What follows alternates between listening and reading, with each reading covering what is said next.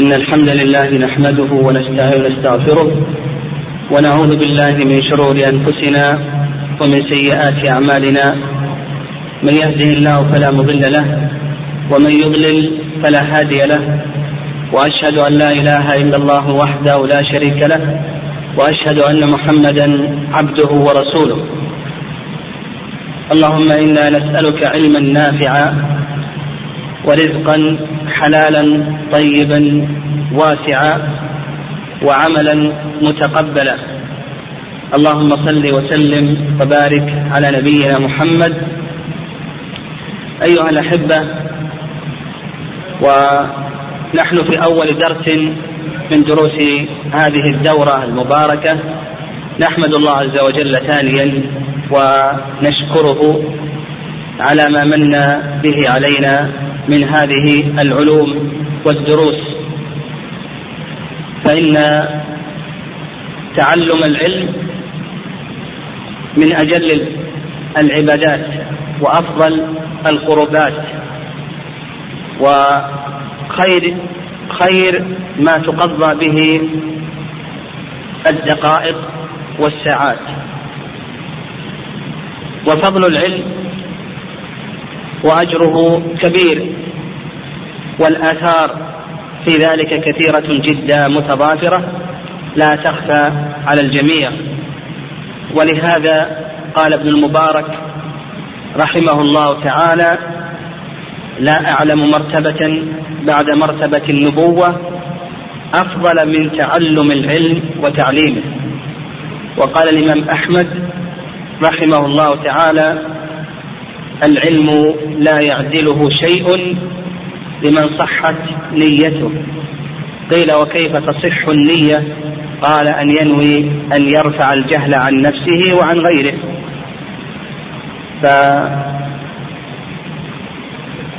فأهني الإخوة الذين يحرصون على تقضية لحظات عمرهم و أنفاسهم في مثل هذه الم... في مثل هذه المجالس المباركة التي تحفها المكي... الملائكة وتغشاها الرحمة وتتنزل عليها أو تغشاها السكينة وتتنزل عليها الرحمة. وتواصلا للدورة السابقة فإننا في الدورة السابقة في مثل هذا الوقت من العام الماضي كنا شرعنا في دراسة جملة من النوازل المتعلقة بكتاب الطهارة. ثم بعد ذلك أخذنا جملة من النوازل المتعلقة بالصلاة. وتوقفنا على ما يتعلق بنوازل الزكاة. وسنجتهد إن شاء الله خلال هذه الدروس الستة في جمع شيء من المسائل والنوازل المتعلقة بالزكاة. وأما بالنسبة لنوازل الصيام فلا أظن أن الوقت يتسع لدراسة شيء منها لأنني لما شرعت في قراءة نوازل الزكاة ظهر عندي شيء كثير من المسائل والنوازل التي استجدت فيما يتعلق بأحكام الزكاة.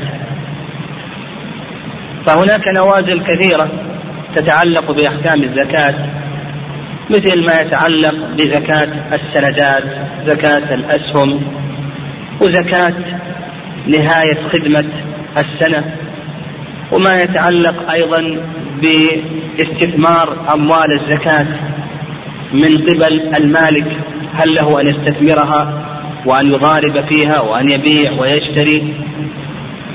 وأيضا ما يتعلق باستثمار أموال الزكاة من قبل الإمام الأعظم هل له ذلك أو ليس له ذلك؟ وكذلك أيضا ما يتعلق بزكاة الأموال المحرمة مثل أموال الربا ومثل أموال الميسر هل تجب فيها الزكاة أو لا تجب فيها الزكاة؟ إلى آخره. ومثل أيضا ما يتعلق بالأوراق النقدية وما قدر النصاب بالأوراق النقدية إلى آخره ومثل أيضا ما يتعلق بزكاة الرواتب الشهرية التي يلابسها كثير من الناس اليوم إلى آخره. فهذه مسائل كثيرة جمعت كثيرا منها وسنطرح إن شاء الله هذه المسائل حسب ما يسمح به الوقت. آه، قبل أن أبدأ بطرح هذه المسائل هذا اليوم. سنعرف النوازل في اللغة والاصطلاح ثم بعد ذلك نقوم بتعريف الزكاة في اللغة والاصطلاح. ثم بعد ذلك سنذكر حكم الزكاة وبيان مكانتها في الإسلام وحكمها أو شيئا من حكمها. كمقدمة لموضوعنا ثم بعد ذلك سنشرع في هذه أو في دراسة النوازل المتعلقة بأحكام الزكاة. فنقول النوازل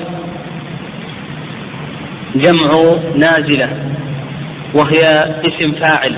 النوازل جمع نازلة وهي اسم فاعل تطلق في اللغة على المصيبة الشديدة من شدائد الدهر. تطلق في اللغة على المصيبة الشديدة من شدائد الدهر التي تنزل بالناس وأما النازلة في الاصطلاح فاختلف المتأخرون في تعريفها على عدة تعريفات. فقيل بأنها الوقائع الوقائع الجديدة. التي لم يسبق فيها نص أو اجتهاد. يعني القول الأول قالوا بأنها الوقائع الجديدة التي لم يسبق فيها نص أو اجتهاد.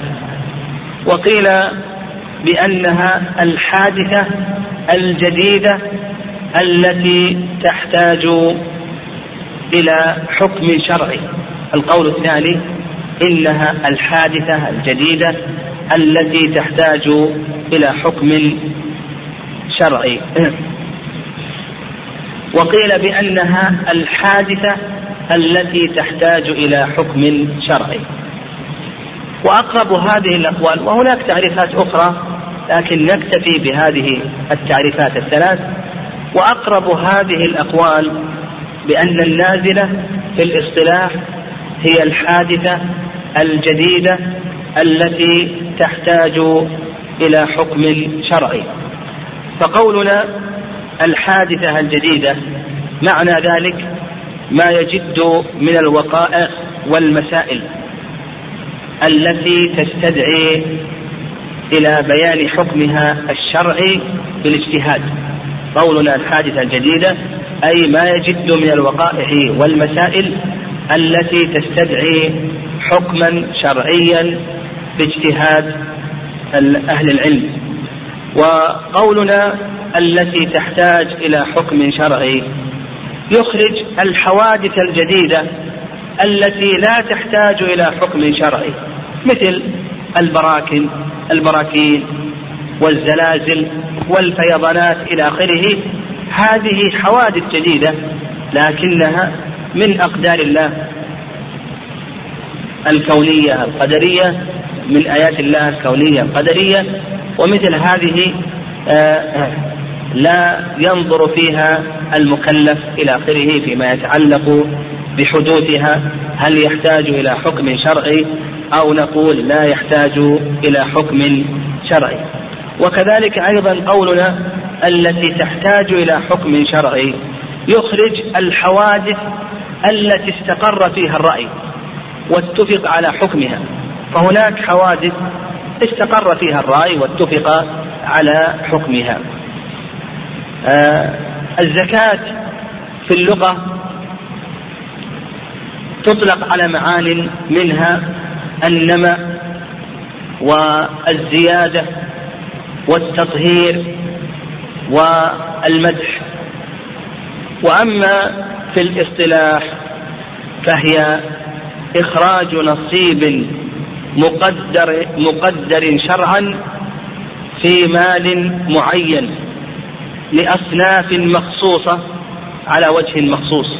يقول الزكاة في الاصطلاح إخراج نصيب مقدر شرعا في مال معين لأصناف مخصوصة على وجه مخصوص. و وحكم الزكاة واضح وظاهر للجميع. فالزكاة تعتبر هي الركن الثالث من أركان الإسلام. وقد قرنها الله عز وجل في كتابه بالصلاة فيما يقرب من ثلاث وثمانين موضعا. والأدلة عليها كثيرة جدا من كتاب الله وسنة رسوله صلى الله عليه وسلم. فمن ذلك قول الله عز وجل وأقيموا الصلاة وآتوا الزكاة. وحديث ابن عمر رضي الله تعالى عنهما في الصحيحين أن النبي صلى الله عليه وسلم قال بني الإسلام على خمس شهادة أن لا إله إلا الله وأن محمدا رسول الله وإقام الصلاة وإيتاء الزكاة وصوم رمضان وحج البيت لمن استطاع إليه سبيلا. وأجمع المسلمون على فرضيتها ومن ترك الزكاة لا يخلو من أمرين الأمر الأول أن يتركها جاحدا لوجوبها فنقول بأن هذا كافر لأنه مكذب لله ولرسوله ولإجماع المسلمين حيث دل الكتاب ودلت السنة على أن الزكاة فرض والمسلمون أجمعوا على فرضيتها. وأما إن تركها بخلا وكسلا فهذا هل يكفر أو لا يكفر موضع خلاف بين أهل العلم رحمهم الله وأكثر العلماء على أنه لا يكفر وهذا القول هو الصواب. ويدل لذلك ما ثبت في صحيح مسلم أن النبي صلى الله عليه وسلم لما ذكر تارك الصلاة وذكر عقوبته في الآخرة قال النبي صلى الله عليه وسلم ثم يرى سبيله إما إلى الجنة وإما إلى النار. الزكاة لها حكم كثيرة منها لها حكم كثيرة ومقاصد شرعية كبيرة. منها منها التعبد لله عز وجل بإخراج هذا النصيب من المال والاستجابة لأمر الله وأمر رسوله صلى الله عليه وسلم كما في قوله تعالى وأقيموا الصلاة وآتوا الزكاة. وكذلك أيضا كما تقدم من حديث ابن عمر رضي الله تعالى عنهما. أيضا من حكمها شكر الله عز وجل على نعمة المال. فإن الله عز وجل أنعم عليك بهذا المال فمن حكم الزكاة ومقاصدها أن تشكره بإخراج جزء من هذا المال لأهله المستحقين. والله عز وجل يقول ولئن شكرتم لأزيدنكم. ومن حكمها تطهير المزكي من البخل والشح والطمع والتعلق بالدنيا وتحليته بمحاسن الأخلاق. ومكارم العادات بالجود والكرم والبذل. والله عز وجل يقول خذ من أموالهم صدقة تطهرهم بها وتزكيهم وصل عليهم إن صلاتك سكن لهم. كذلك أيضا من حكمها أنها تطهر الفقير من الغل والحسد وما قد يحدثه الشيطان في قلب هذا الفقير على آه، أقدار الله وحكمه. فقد يكره قضاء الله وقدره وقد آه، يحسد أخاه الغني وقد يغل عليه. ويدل لهذا الآية السابقة خذ من أموالهم صدقة تطهرهم بها. فقوله سبحانه وتعالى تطهرهم بها تطهير للغني وتطهير أيضا للفقير. كذلك أيضا من حكمها ومقاصدها تطهير المال المزكى المال المزكى يطهر ويحفظ من الآفات والمصائب. إذا أخرج هذا القدر من المال ويدل لذلك ما تقدم من قول النبي صلى الله من قول الله عز وجل تطهرهم بها. وكذلك أيضا النبي صلى الله عليه وسلم وصف الزكاة بأنها أوساخ. الناس مما يدل على أن المال يتطهر بإخراج هذا الجزء المعين من المال. ومن ذلك أيضا مواساة الغني للفقير.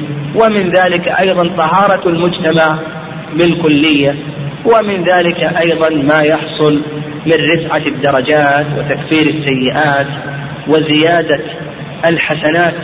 وفي حديث معاذ أن النبي صلى الله عليه وسلم قال والصدقة تطفئ الخطيئة كما يطفئ الماء النار. ويقول النبي عليه الصلاة والسلام كل امرئ في ظل صدقته يوم القيامة. ومن السبعة الذين يظلهم الله في ظله يوم لا ظل إلا ظله رجل تصدق بصدقة فأخفاها حتى لا تعلم شماله ما تنفق يمينه. والآثار في ذلك من القرآن والسنة كثيرة جدا. ومن ذلك أيضا ما يحصل من تكافل المجتمع إلى آخره. آه، عندنا المسألة الأولى من المسائل آه، المتعلقة بنوازل الزكاة ما يتعلق بزكاة الأوراق النقدية. وهل تجب الزكاة في الأوراق النقدية؟ وما مقدار النصاب؟ في الأوراق النقدية. وقبل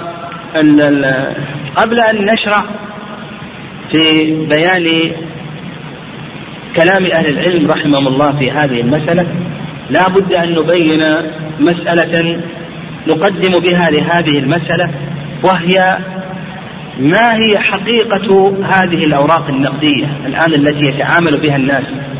الناس الآن يتعاملون في البيع والشراء بهذه الأوراق النقدية يتعاملون بالريالات وبالجنيهات وبالدينارات وبالدراهم والليرات إلى آخره.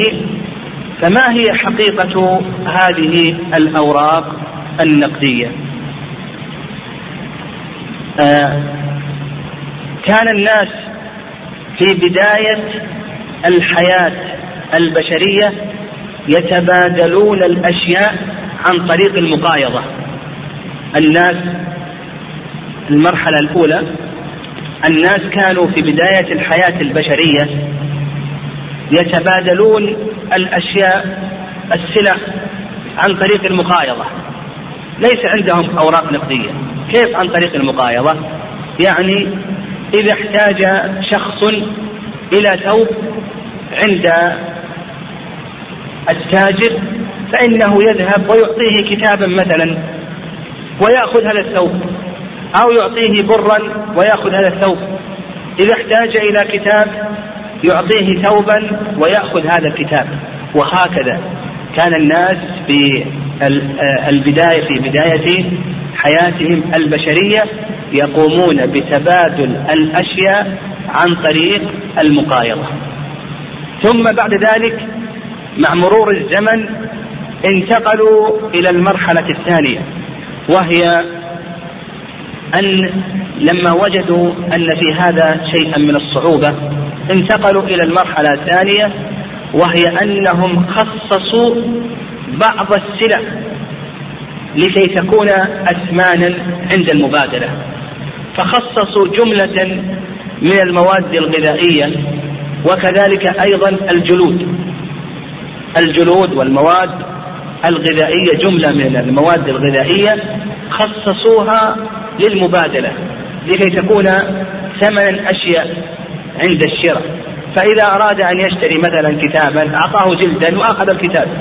إذا اشترى أن يشتري آه، ثوبا أعطاه برا أو تمرا وأخذ الثوب إلى آخره. ثم بعد ذلك رأوا أن هذا هذا العمل أيضا فيه شيء من الصعوبة إذ إنه يحتاج إلى ماذا؟ يحتاج مثل هذه الأشياء يحتاج إلى نقل. فانتقلوا مع مرور الزمن إلى المرحلة الثالثة. والمرحلة الثالثة أنهم عمدوا إلى الذهب والفضة. عمدوا إلى الذهب والفضة فجعلوا الذهب والفضة أثمانا للبيع أو عند البيع وعند مبادلة الأموال. وسبكت هذه المعادن الثمينة ما يتعلق بالذهب والفضة سبكت وختمت لكي لا يدخلها الغش فخرج ما يسمى أو ظهر ما يسمى بالدينار. والدينار قطعة من الذهب وخرج ما يسمى بالدرهم والدرهم أيضا قطعة من الفضة فأصبح الناس يبيعون ويشترون وتكون الأثمان هي ماذا؟ ها؟ هي هذه الدراهم والدنانير هي هذه الدراهم والدنانير ثم بعد ذلك تطور الأمر هذه الدراهم والدنانير لما كانت بحوزة التجار خشي عليها التجار من السرقة فأودعوها عند الصاغة والصيارفة لأن التاجر الآن تأتي إليه لكي تشتري منه طعاما أو ثيابا ونحو ذلك فتعطيه الدرهم وتعطيه الدينار. الدرهم كما أسلفنا قطعة من الذهب والدينار الدينار قطعة من الذهب بوزن معلوم كما سيأتي والدرهم أيضا قطعة من الفضة. التجار لما حصل عندهم مثل هذه الدراهم والدنانير وكثرت في أيديهم خشوا عليها من السرقة فأودعوها عند الصاغة. والصيارفة. وأخذوا مقابل هذا الإيداع سندا. أخذوا مقابل هذا الإيداع سندا وأن هذا التاجر يريد من هذا الصائغ أو عند أو آه، آه، عند هذا الصائغ له مقدار كذا وكذا من الذهب ومقدار كذا وكذا من الفضة. الآن أصبحت السندات بأيدي الناس. أصبحت الآن السندات بأيدي الناس والناس يثقون بهذه السندات وأنها تقابل ماذا؟ تقابل ذهبا أو تقابل فضة عند هؤلاء الصيارفة والساقة لهذا التاجر فوثقوا في مثل هذه السندات فأصبحوا يستعملون هذه السندات في البيع والشراء فظهر عندهم ما يسمى الآن بأي شيء؟ بالأوراق النقدية. فأصبح الترتيب على هذه المراحل توصل مع مرور الزمن أنهم آه لما كانت هذه لما كان هذا الذهب والفضة يقابله سند عند الصاغة إلى آخره أخذ التجار هذه السندات والناس يثقون بهذه السندات إلى آخره واستعملت هذه السندات في البيع والشراء إلى آخره. والدول نعم الدول آه، أيضا أخذت وأصدرت الدول لما ظهرت هذه السندات أصدرت الدول قانونا يلزم الناس في قبول التعامل بمثل هذه السندات وذلك عام أربع وخمسين ومئتين وألف للهجرة. وكانت هذه السندات التي أصدرتها الدول إلى آخره أخذت بها الدول إلى آخره كانت في أول الأمر تغطى غطاء كاملا بالذهب. فالدولة إذا أصدرت هذا السند مثلا فئة الريال أو فئة مئة الريال إلى آخره تكتب عليه أنها تتعهد لحامله كذا وكذا من الذهب أو كذا وكذا من الفضة. ثم بعد ذلك تطور الأمر لما احتاجت الدول إلى النقود. لما احتاجت الدول إلى النقود طبعت كميات كبيرة تفوق ما عندها من الذهب. فأصبحت هذه الأوراق النقدية لا تقابل أو أو لا تكون مغطاة بالذهب إلا في مسألة واحدة فقط. هذه الأوراق النقدية مع تطور الزمن واحتاجت احتياج الدول إلى إلى ضخ مثل هذه الأوراق النقدية. آه، آه، أصبحت تضخ مثل هذه الأوراق النقدية ويتعامل بها الناس لأن الدولة تحمي مثل هذه الأوراق النقدية ويثق الناس بهذه الأوراق النقدية فأصبحوا يتخذونها ثمنا للسلع لكنها آه، كما سلف كانت في أول الأمر تكون مغطاة بالذهب. أما الآن فأصبحت لا تكون مغطاة بالذهب إلا في حالة واحدة وهي عند تعامل الدول بعضها مع بعض. عند تعامل الدول بعضها مع بعض فإنها إذا أراد أن يتعامل دولة مع دولة تقوم بتحويل هذه الأوراق النقدية إلى ذهب يعني توفر الغطاء الذهبي لهذه الأوراق النقدية.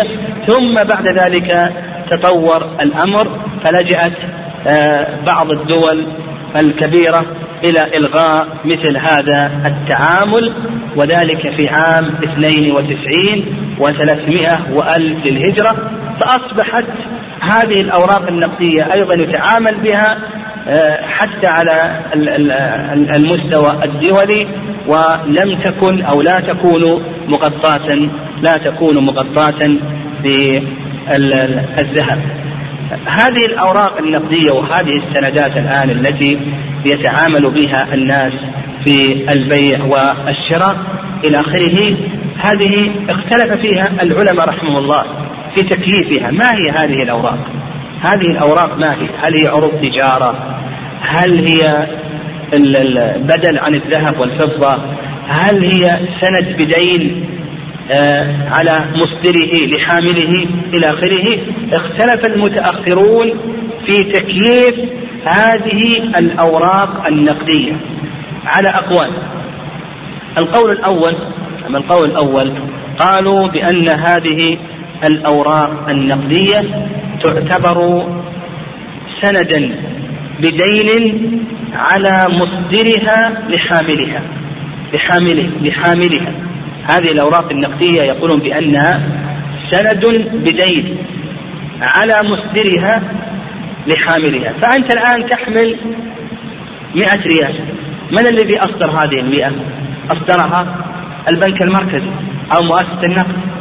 فأنت الآن لك دين على الذي أصدره. هذا سند بدين. أنت تستحق مقدار هذا الدين على من قام بإصدارها مؤسسة النقد أو مثلا البنك المركزي في هذه الدولة إلى آخره فلك دين بمقدار الرقم المكتوب على هذا السند. وهذا القول الأول وذهب إليه آه، آه، بعض المتأخرين واستدلوا على ذلك بأن آه، بأن الحكومات تلتزم بمثل هذه الأشياء فدل ذلك على أنها ديون. الرأي الثاني قالوا بأن هذه الأوراق النقدية هي من عروض التجارة وليس لها وصف الثمنية. هذه عبارة عن عروض تجارة مثل ال ال آه، مثل الكتب مثل الثياب إلى آخره قالوا بأنها عروض تجارة. واستدلوا على ذلك قالوا بأن هذه الأوراق النقدية ليست ذهبا ولا فضة ولا مكيلا ولا موزونا إلى آخره فهذه عروض تجارة. وهذا نعم هذا القول من أضعف الأقوال. يعني لو قلنا بأنها عروض تجارة يؤدي ذلك إلى عدم وجوب الزكاة فيها. وكذلك أيضا يترتب على ذلك عدم جريان الربا في مثل هذه الأوراق. إلى آخره. الرأي الثالث أن هذه الأوراق النقدية بدل عن الذهب والفضة. واستدلوا على ذلك قالوا أنها بدل أن أن أنها في الأصل أو أن التعامل في الأصل في الذهب والفضة. ثم خرجت هذه الأوراق النقدية فقالوا بأن البدل له حكم المبدل. نعم الرأي الثاني قالوا بأنها بدل عن الذهب والفضة. قالوا بأنها بدل عن الذهب والفضة لأن الأصل الذهب والفضة هذا الأصل. ثم خرجت هذه الأوراق النقدية فأخذت حكمها والبدل له حكم المبدل. الرأي الأخير قالوا بأن هذه الأوراق النقدية عبارة عن نقد مستقل قائم بذاته. يجري عليه ما يجري على الذهب والفضة من الأحكام.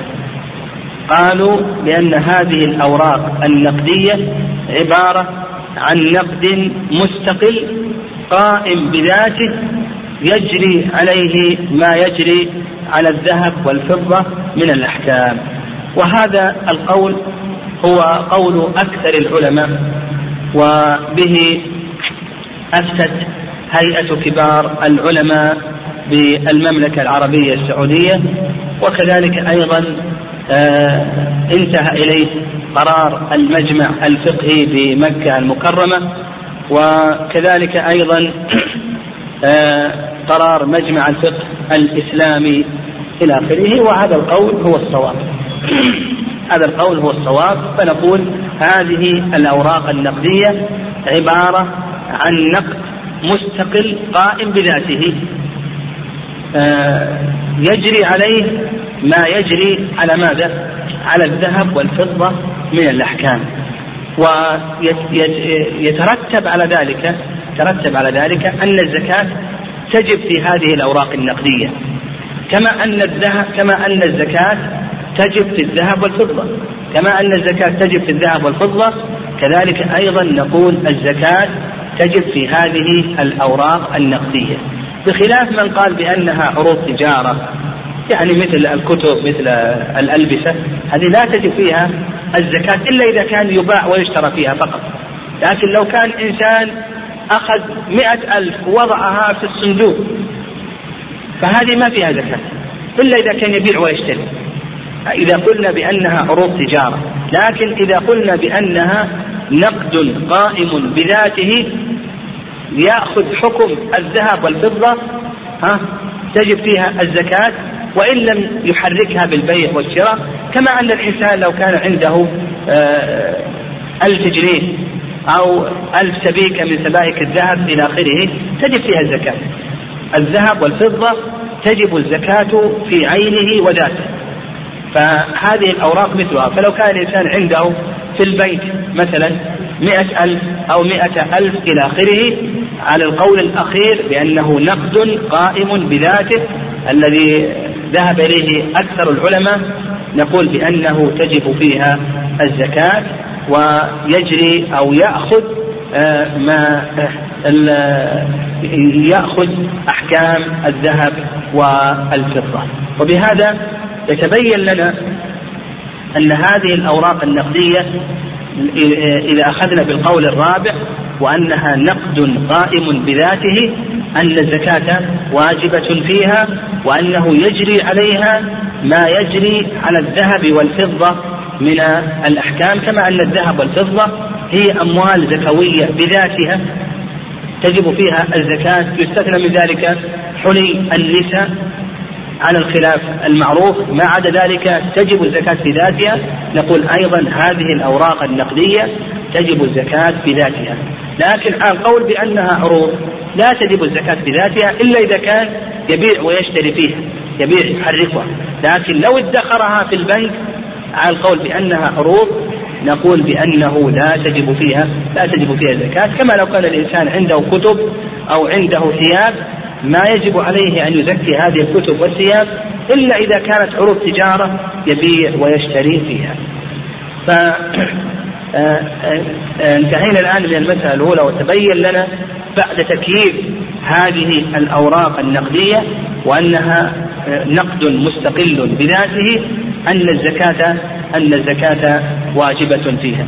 طيب المسألة الثانية المتعلقة بالأوراق النقدية نصاب الورق النقدي. ما هو نصاب الورق النقدي؟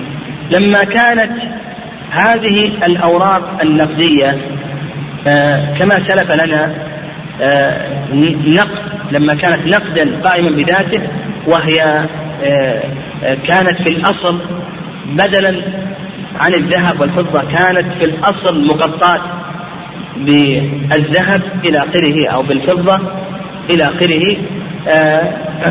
اختلف العلماء رحمهم الله في نصاب الأوراق النقدية. هل يقدر بالذهب أو يقدر بالفضة أو يقدر بالأحظ للفقراء من الذهب والفضة؟ فنحن أخذنا في القول الرابع أن هذه الأوراق النقدية قائمة مقام الذهب والفضة.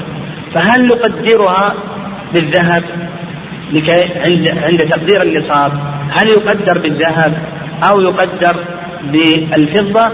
أو نقول بالاحظ للفقراء من الذهب والفضة إلى آخره. المتأخرون لهم في ذلك ثلاثة آراء. الرأي الأول الرأي الأول قالوا بأن نصاب الأوراق النقدية يقدر بالفضة. يقدر بالفضة. يعني إذا بلغ نصاب الفضة وجبت فيه وجبت فيها الزكاة. إذا ما بلغ نصاب الفضة لا تجب فيها الزكاة. وهذا هو القول الأول. واستدلوا على ذلك. قالوا بأن التقدير بالفضة مجمع عليه. قالوا التقدير بالفضة مجمع عليه لثبوت الفضة. ولأن هذا أنفع للفقراء لأن الغالب أن الفضة هي أرخص من الذهب. الرأي الثاني قالوا بأن هذه الأوراق النقدية تقدر أو نصابها يقدر ببلوغ نصاب الذهب. ببلوغ نصاب الذهب. واستدلوا على ذلك قالوا بأن قيمة الذهب ثابتة لا تتغير إلى آخره. بخلاف قيمة الفضة فإنها تحبط القول الثالث القول الثالث أنه ينظر الأحظ للفقراء من الذهب أو من الفضة؟ ما هو الأحظ للفقراء من الذهب أو الفضة؟ لأن الشريعة جاءت بإثبات نصاب الذهب وإثبات نصاب الفضة ولأنه أحوط وأبرأ للذمة وأنفع للفقراء. وهذا القول هو الأقرب. هذا القول هو الأقرب. نقول بأن نصاب الذهب وبأن نصاب الأوراق وهذه الأوراق النقدية يعتبر بأي شيء؟ يعتبر بنصاب الذهب أو نصاب الفضة. ينظر الأقل منهما. فإذا كانت هذه الأوراق النقدية تبلغ نصاب الفضة وجبت. إذا كانت ما تبلغ نصاب الفضة ولكن تبلغ نصاب الذهب وجبت. فينظر ما هو آه الأقل من نصاب الذهب ونصاب الفضة. وهذا القول هو الأقرب. وعلى هذا إذا أردنا أن نخرج نصاب الأوراق النقدية اليوم بالريالات السعودية أو بالجنيهات المصرية أو الجنيهات السودانية أو غير ذلك من هذه العملات والأوراق النقدية. فإنك تنظر اليوم إلى نصاب الفضة. كم يساوي اليوم؟ وتنظر أيضا إلى نصاب الذهب. كم يساوي بالأوراق؟ نصاب الفضة بالغرامات كم يساوي؟ نصاب الفضة بالغرامات يساوي خمسمائة وخمسة وتسعين غراما من الفضة. خمسمائة وخمسة وتسعين غرام من الفضة. نصاب الذهب بالغرامات كم يساوي؟ يساوي خمسة وثمانين غراما على الصحيح. وموضع خلاف. يعني موضع خلاف. يعني الدينار يساوي مثقال والمثقال اختلف فيه العلماء رحمه الله في وزنه بالغرامات فقيل ثلاث ونصف وقيل ثلاثة وستين وقيل ثلاثة وستة وثلاثين وقيل أربعة وربع. وهذا القول هو الأقرب أنه أربعة وربع. فعندنا نصاب الذهب يساوي عشرين مثقالا. اضرب أربع وربع بعشرين مثقال يساوي خمسة وثمانين غراما من من الذهب. خمسة وثمانين غرام من الذهب. فنصاب الفضة يساوي خمسة خمسمائة وخمسة وتسعين غراما من الفضة. ونصاب الذهب يساوي خمسة وثمانين غراما من الذهب. الآن عندنا الأوراق النقدية الغرام الفضة كم يساوي اليوم؟ غرام الفضة كم يساوي اليوم؟ الفضة اليوم نازلة. الظاهر غرام الفضة ما يقرب من ريال ولنقل بأنها ريال. كم يكون نصاب الأوراق النقدية؟ ها؟ 595 اضرب ريال بعدد الغرامات. 595 ريال. اللي عنده من الأوراق النقدية 595 ريالا وجبت عليه الزكاة. اللي ما عنده ما يجب عليه الزكاة. هذا إذا قلنا أن المعتبر نصاب الفضة. إذا قلنا بأن المعتبر نصاب الذهب غرام الذهب كم اليوم؟ غرام الذهب كم اليوم؟ غرام الذهب اليوم مرتفع. وسمعت أنه وصل 70 ريال اليوم. فعندك 85 تضرب بكم؟ 70 85 غرام من الذهب اضربه ب 70 ريال كم يساوي؟ يساوي كم؟ 85 ب 70 كم يساوي؟ ها؟ ستة آلاف وتسعمائة وخمسين إذا قلنا بأن المعتبر الذهب ما تجب الزكاة حتى تبلغ هذا المقدار ستة آلاف وتسعمائة وخمسين ريال سعودي لكن إذا قلنا بأن المعتبر هو غرامات الفضة تجب الزكاة بكم؟ 595 أيها أحظ الآن الفقراء؟ نقدر بالفضة ولا نقدر بالذهب؟ نقول نقدر بالفضة وعلى هذا فقس فالأحظ اليوم الأحظ ومن زمان قديم أن الأحظ هو الفضة. الفضة. وعلى هذا أنت إذا أردت أنك تعرف مقدار نصاب الأوراق النقدية عليك أنك تسأل كم قيمة غرام الفضة. لأن نصاب الفضة عندنا الآن 500 نصاب الفضة يساوي 595 غراما من الفضة. اسأل عن غرام الفضة. فإذا قيل لك أن غرام الفضة يساوي ريالا اضرب. إذا قيل يساوي ريالين اضرب. 595 غرام من الفضة. وحينئذ آه، يتبين لك كم مقدار النصاب بهذه الأوراق النقدية. ومثل ذلك أيضا آه، العملات الأخرى. أما العملات الأخرى مثلا الجنيه المصري أو الجنيه السوداني الليرة اللبنانية والسورية وغير ذلك تضرب. تضرب هذا الجنيه أو الليرة ب 595 غراما من الفضة. ويخرج لك نصاب الأوراق النقدية بتلك العملة بتلك عملة البلد. المسألة الثانية نتعرض لها في هذا الدرس يعني نختم بها وهي ما يتعلق بزكاة الراتب الشهري. آه الراتب الشهري هو الأجر الذي يتقاضاه الأجير الخاص مقابل عمله كل شهر. الأجر الذي يتقاضاه الأجير الخاص مقابل عمله كل شهر. وهذا هو الغالب الآن على الموظفين. الغالب الآن على الموظفين أنهم يأخذون أجورا شهرية لا سنوية ولا كل شهرين إلى آخره. الغالب إلى آخره على الموظفين أنهم يأخذون الأجور آه، في كل شهر. آه، بالنسبة للراتب الشهري لكي نعرف كيف تكون زكاته لا بد أن نبين المال المستفاد أثناء الحول هل له حول مستقل أو أنه يضم في الحول إلى المال الذي عنده؟ لا بد أن نبين هذه المسألة وهي المال المستفاد في أثناء الحول. هل يستأنف له حول مستقل؟ أو نقول بأن حوله ماذا؟ حول الأموال التي عنده الأموال المستفادة تنقسم إلى ثلاثة أقسام. نعم المال المستفادة تنقسم إلى ثلاثة أقسام. القسم الأول أن يكون المال المستفاد ربح تجارة أو نتاج سائمة.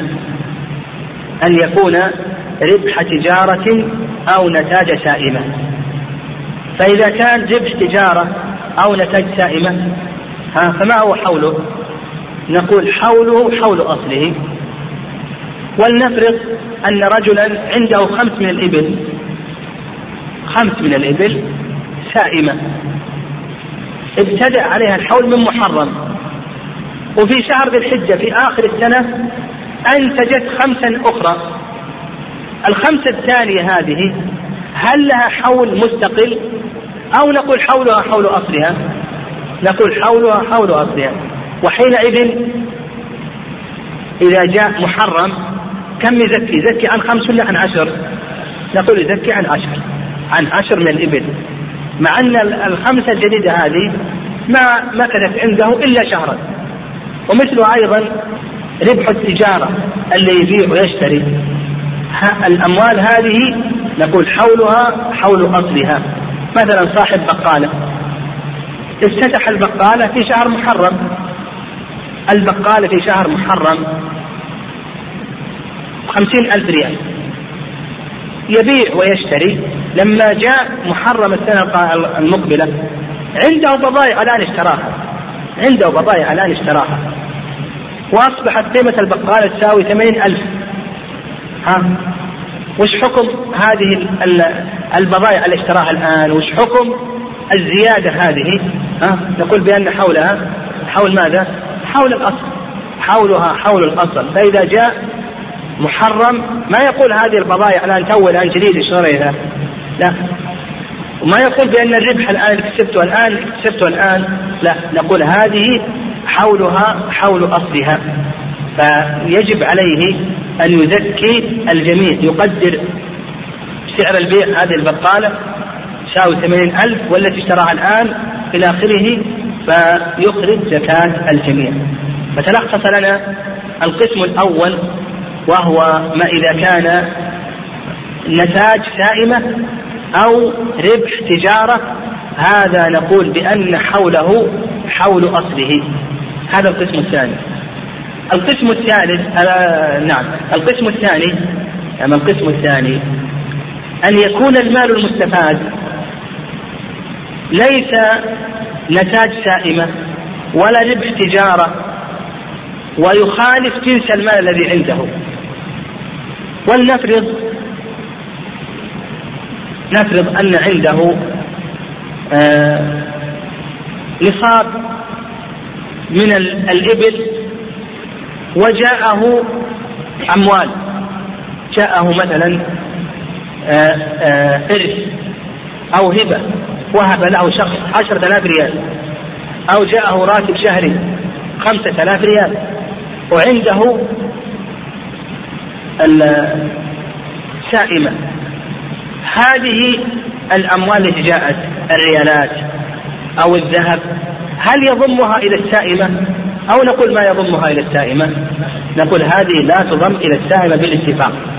السائمة لها حولها وهذه الدراهم التي جاءته الراتب الشهري أو ورث من أبيه أو مثلا جاءته هبة خمسة آلاف. نقول هذه لها حول مستقل يبدأ حولها من أي شيء؟ لها حول مستقل يبدأ حولها من حين ملكها.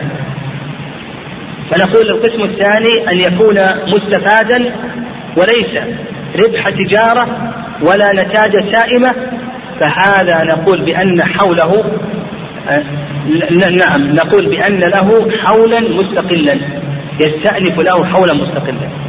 القسم الثالث وهو الذي يدخل عندنا الآن الراتب الشهري أن أن يكون المستفاد ليس ربح تجارة. ولا نتاج سائمة. ويكون من جنس المال الذي عنده. يكون من جنس المال الذي عنده. هنا جاء الخلاف بين الجمهور وبين الحنفية. مثال ذلك رجل عنده عشرة آلاف ريال عنده عشرة آلاف ريال ثم جاءه مرتب ألف ريال. هذه الألف هل يضمها إلى العشرة التي عنده في الحول أو نقول بأن هذه الألف يستأنف لها حولا جديدا ها هذا هذا موضع خلاف بين العلم رحمهم الله الحنفية يقولون ما دام أنه من جنسه ما دام أنه من جنسه عنده الآن عشرة آلاف وجاءه ألف والجنس واحد يضم يضم ويكون هذا المستفاد حوله حول ماذا؟ ها؟ حوله حول أصله والرأي الثاني رأي الجمهور أنه يستأنف له حولا مستقلا. والصواب في هذه المسألة ما ذهب إليه جمهور العلماء رحمهم الله. تأتي عندنا الآن إذا فهمنا هذا الخلاف يأتي عندنا الآن ما يتعلق بالرواتب الشهرية. الآن هذا الرجل هذا الموظف قبض في شهر محرم ألفي ريال. راتب وقبض في شهر صفر ألفي ريال. وقبض في شهر ربيع ألفي ريال. على رأي الحنفية كيف الحول؟ ها؟ يبدأ الحول من أي شيء؟ من محرم. لأنهم يضمونه بالحول. الشهر الأول قبض ألفي ريال. الثاني قبض ألفي ريال. الثالث الرابع إلى ذي الحجة قبض ألفي ريال. فمن شهر يعني حتى آخر شهر كله يكون بداية الحول على رأي الحنفية من أول شهر قبض فيه المال هذا على رأي الحنفية. طيب على رأي الجمهور على رأي الجمهور كل شهر كل راتب يكون له حول مستقل. كل راتب لا يكون له حول مستقل. فراتب محرم تجب الزكاة فيه متى؟ في محرم. وراتب سفر تجب الزكاة فيه في سفر. وربيع في ربيع وهكذا. وهكذا. فكل مرتب يكون له حول مستقل. و وهذا فيه مشقة. يعني هذا فيه مشقة. ولهذا اللجنة الدائمة للإفتاء بالمملكة أفتت بأن الأحسن للإنسان أنه يحدد وقتا يحدد وقت وينظر ما تجمع عنده من هذه الرواتب. فنقول الأحسن الإنسان أنه يضرب له وقت وينظر كم تجمع عنده من الرواتب. فما حال عليه الحول يكون أدى زكاته في وقته وما لم يحل عليه الحول يكون ماذا؟ يكون عجل الزكاة. وتعجيل الزكاة عند جمهور العلماء رحمهم الله خلافا للمالكية أن هذا جائز ولا بأس به. وحينئذ نقول إذا غلب على الإنسان كما ذكرت اللجنة آه إذا غلب عليه آه الحرص. نعم إذا غلب عليه الحرص فعليه أن يجعل جدولا حسابيا. هذا الراتب متى ملكه متى يحول عليه الحول والراتب الثاني وهكذا. وهذا فيه مشقة وفيه تعب وقد يؤدي إلى نسيان الزكاة إلى آخره. وإن غلب عليه نفع المستحقين والاحتياط إلى آخره فنقول هذا يضرب آه، وقتا محددا وينظر إلى الرواتب التي جمعت عنده ولم يستهلكها فما حال عليه الحول؟ يكون أدى زكاته في حوله وما لم يحل عليه الحول يكون قد عجل زكاته. وتعجيل الزكاة عند جمهور العلماء جائزة خلافا لما ذهب إليه الإمام مالك فإنهم لا يرون تعجيل الزكاة إلا في المسألة اليسيرة. والله أعلم. سبحانك اللهم ربنا وبحمدك أشهد أن لا إله إلا أنت أستغفرك وأتوب إليك.